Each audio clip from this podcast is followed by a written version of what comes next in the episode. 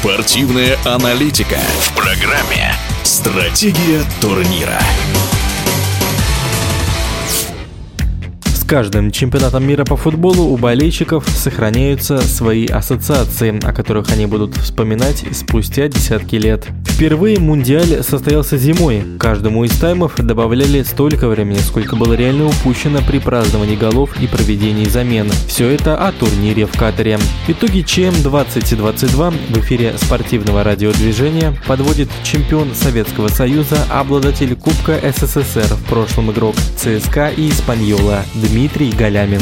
Я не вижу никакой проблемы проводить Мундиаль зимой. В принципе, главное, чтобы была комфортная погода. А, и для зрителей тоже комфортная погода, и для футболистов а, хорошие поля. Поэтому в Катаре все это было. Какой-либо проблемы в этом аспекте никогда не, не, не вижу. Что касается подготовки сборных, то, в принципе, она была короткая достаточно, там, с учетом турнирного графика европейских команд. А, да и не только Европе. Везде шли чемпионаты, но, опять же, не вижу никакой проблемы. Почему? Потому что в самый разгар чемпионата футболисты должны были находиться на пике своей формы. И это даже лучше, чем играть в Мундиаль после окончания чемпионатов. Почему? Потому что за плечами уже было бы тогда по два круга своих чемпионатов и большое количество игр. Поэтому оправдывать, что кто-то был не в, явно не в своей спортивной форме, там, но я бы не, не стал бы. Чемпионат действительно удивил э, выступлением азиатских и африканских стран,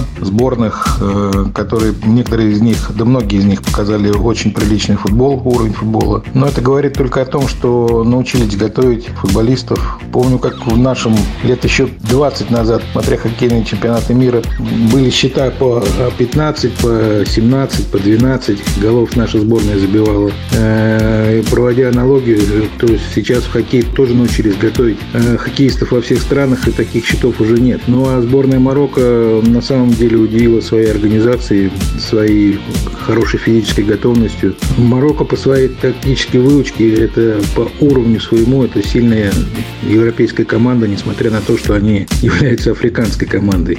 Добавление со стороны судей там, дополнительного времени во многих играх было ну, уж чересчур большим. С моей точки зрения, там нужно как-то найти золотую середину. Не против этого, конечно, там, но было слишком уж чересчур раздуто это, это правило до чистого времени. В эфире спортивного радиодвижения был чемпион Советского Союза, обладатель Кубка СССР, в прошлом игрок ЦСКА и Испаньола Дмитрий Галямин. Стратегия турнира.